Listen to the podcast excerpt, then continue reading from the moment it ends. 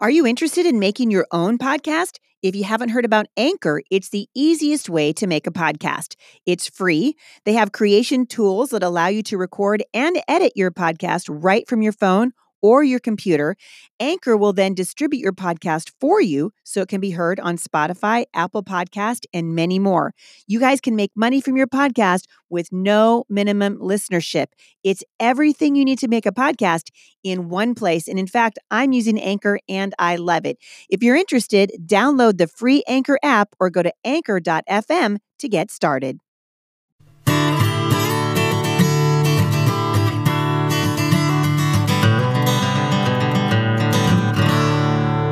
Hey, everybody, this is Heidi St. John. You have found me at my little corner of the internet uh, here at the Busy Mom podcast. I'm so glad that you've joined me today. Uh, many of you have been following me uh, this summer as my husband and I and five of our seven kids have been traveling around the United States and speaking at uh, conferences and different conventions.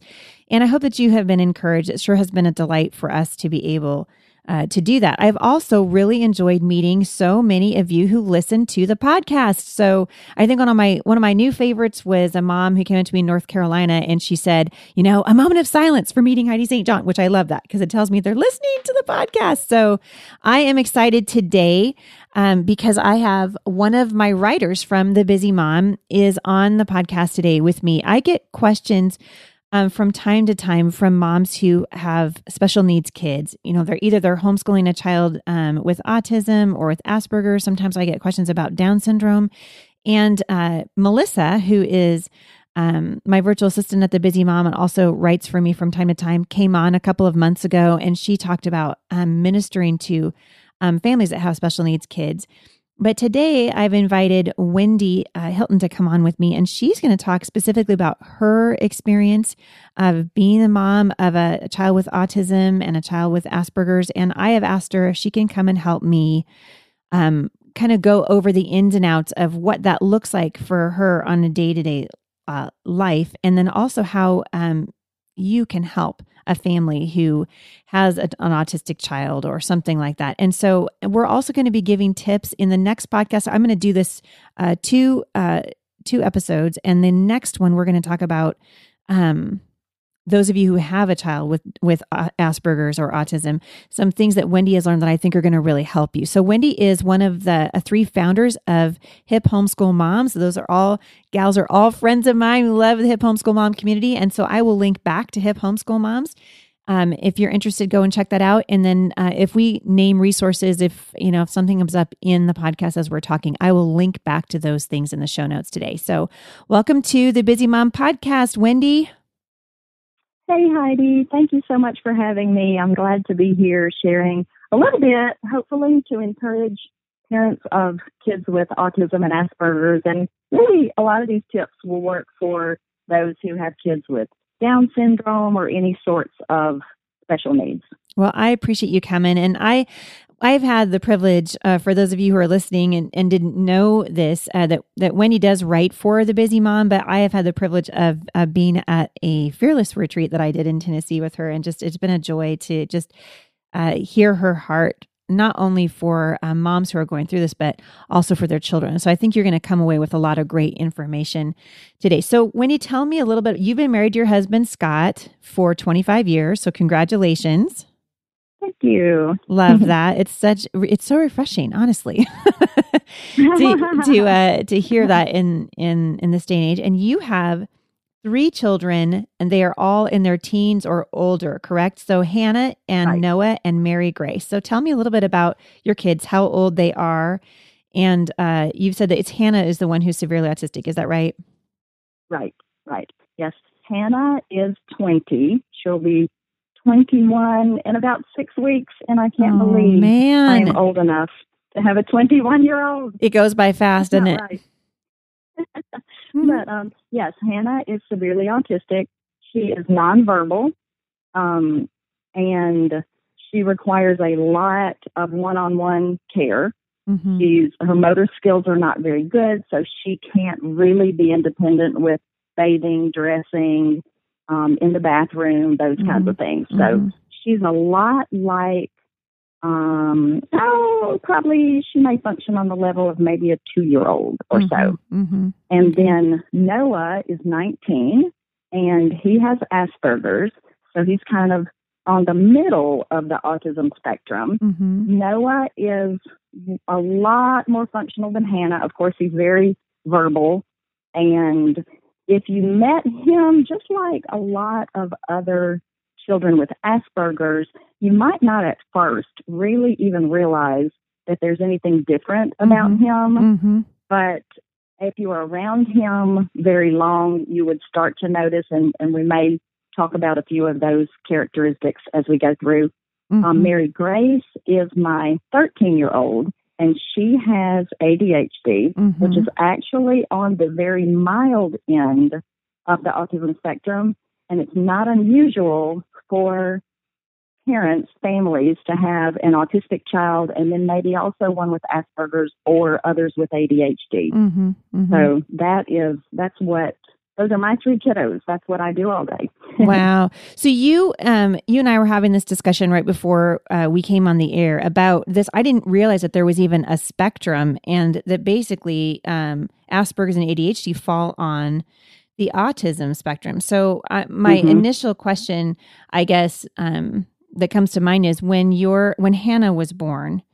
How did you know? How old was she? How did you know that she had autism? Like, what were what were the uh, kind of uh, signals? I know with as many people as we've got listening to this today, I bet you anything somebody's listening to this going, "I wonder if that's my child."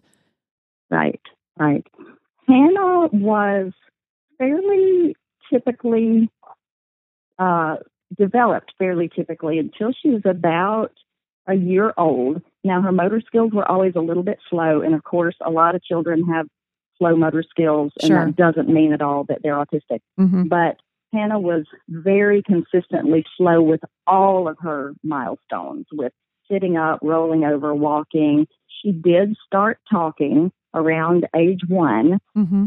She would say just a few words, mama, dada, uh oh, bye bye, those kinds of things. Mm-hmm. And then over the next few months, I would say maybe from 15 to 18 months, when you see a lot of children suddenly become very verbal and very social, that sort of thing, Hannah regressed. Mm-hmm. She stopped talking. She stopped making eye contact. Mm. She didn't want to be held and loved and that sort of thing. So, where other children make great progress during those months, she was kind of going the opposite direction. Mhm. And obviously, as her mom, that was very noticeable. Mm-hmm. And I knew that something was wrong, but I really did not know what was wrong. At first, I thought maybe she just didn't feel well for a few days. She was just lethargic and a little yucky. But Mhm. then when it became her new lifestyle, I realized something is really wrong here Mm-hmm. and we need to find out what it is and do something about it because Mm. instead of being more social, more verbal, um, understanding, she went from understanding what I would say to her to acting like she had no idea what I was saying to her. She couldn't follow simple directions anymore, like, you know, go put your diaper in the trash can or whatever. She would look at me like she had no idea what I was saying to her, Mm-hmm. those sorts of things. So it was very obvious in her case that Mhm. something was wrong Mm-hmm. that she was regressing. And at that time, almost 21 years ago, autism was very rare. Right. So we, we had no idea at first what it meant or what to do about it. Wow. And when you received, how old was she when you got that diagnosis then? I realized she was autistic from the time she was somewhere around a little less than two years old. Mm-hmm. And then it took us until she was about three to get a medical professional to listen to us. They wanted to say, she's your first child, she's just a late bloomer. But I had seen the regression that they couldn't see because they did not live with her. Sure. And so I understood where they were coming from, but I also knew as mom, usually your instincts are pretty good. Mm. If you're fairly certain that something is wrong, then you need to keep at it until you can get a medical professional to take you seriously Mm-hmm. and and really take a good look at your child and listen to you and help you figure out just what is going on because usually a mom's gut instinct is going to be right. Right. Yeah, that's right. And then your son, then you had Noah. Just Mhm. a, a year Mhm. later, right? He's a year younger than Hannah, a year and a half, somewhere. He's about one and a half. He's about 18 months younger Mhm. than her. hmm So And kind of a similar thing with him? at the time. What now? Was that kind of a similar thing with him? Well, it was really a lot different with him because he was born when Hannah was one and a half. Uh huh. So it was right at the time that Hannah was really regressing. And so Noah did develop a lot more normally than Hannah did. And honestly, it took us a lot longer to realize that there was anything different about him because when your first child is severely autistic, Yeah. um, a, a child with Asperger's who's much milder on the spectrum, it was a lot harder for us to recognize Mm-hmm. because we didn't have an older child who was typically developing to compare him to. Right. And comparison is dangerous. I- comparison can be very dangerous, but in his case, he did develop language. He had pretty decent eye contact, those sorts of things. It was really as he got a little older, maybe four, five, six years old, that we realized something was different about him because socially he was very awkward. He had trouble making friends. He was brutally honest, which Mhm. can be difficult. Right. Right. can be difficult. Yeah, when you have a kid with no filter who Right. literally he would say anything that came to mind, and if it was a negative thing about one of his friends, he just said it. He Yeah. just thought, "Well, I'm telling the truth." right. He had no no concept that sometimes, okay, if you really don't like your friend's new haircut, um, you don't have to say that. You can just keep that to yourself. right. Um, right. so he didn't get that. Um, and it was harder for us to recognize too. We just thought, oh my goodness, this child is brutally honest, like most children are. yes. But as he got older, we noticed more and more differences between him and typically developing peers. Right. So it was, a lot harder to recognize and often can be for kids with Asperger's. So let me just ask you a, a just a, a brutally honest question, talking about being brutally honest. Um, how was that Mm-hmm. Okay. for you as a mom? So now you're coming to, to grips with the fact that you have one child with who's severely autistic and one child with autism. How was how how did that impact you as a mother? And I'm I'm also curious to know how did it impact those around you? Like, did you feel like you were people didn't understand, or did you feel like you had a lot of support? How was that for you? Um, it was hard. It was really, really hard. Yeah. I'm trying to imagine. And I'm thinking, you know, for I know that there's a lot of people who are listening to this today because we get quite a few emails from Mhm. people who have children with special needs. And a lot of what I hear from them is people don't understand. Uh, they Right. they don't feel like they're getting a lot of grace. And so I'm wondering if for the for the parents who are listening and they're not struggling with that, but they know someone who is, could you give me just a couple of ideas or maybe some information for folks who might want to help uh, a family who Yeah. has an autistic child at one point or another?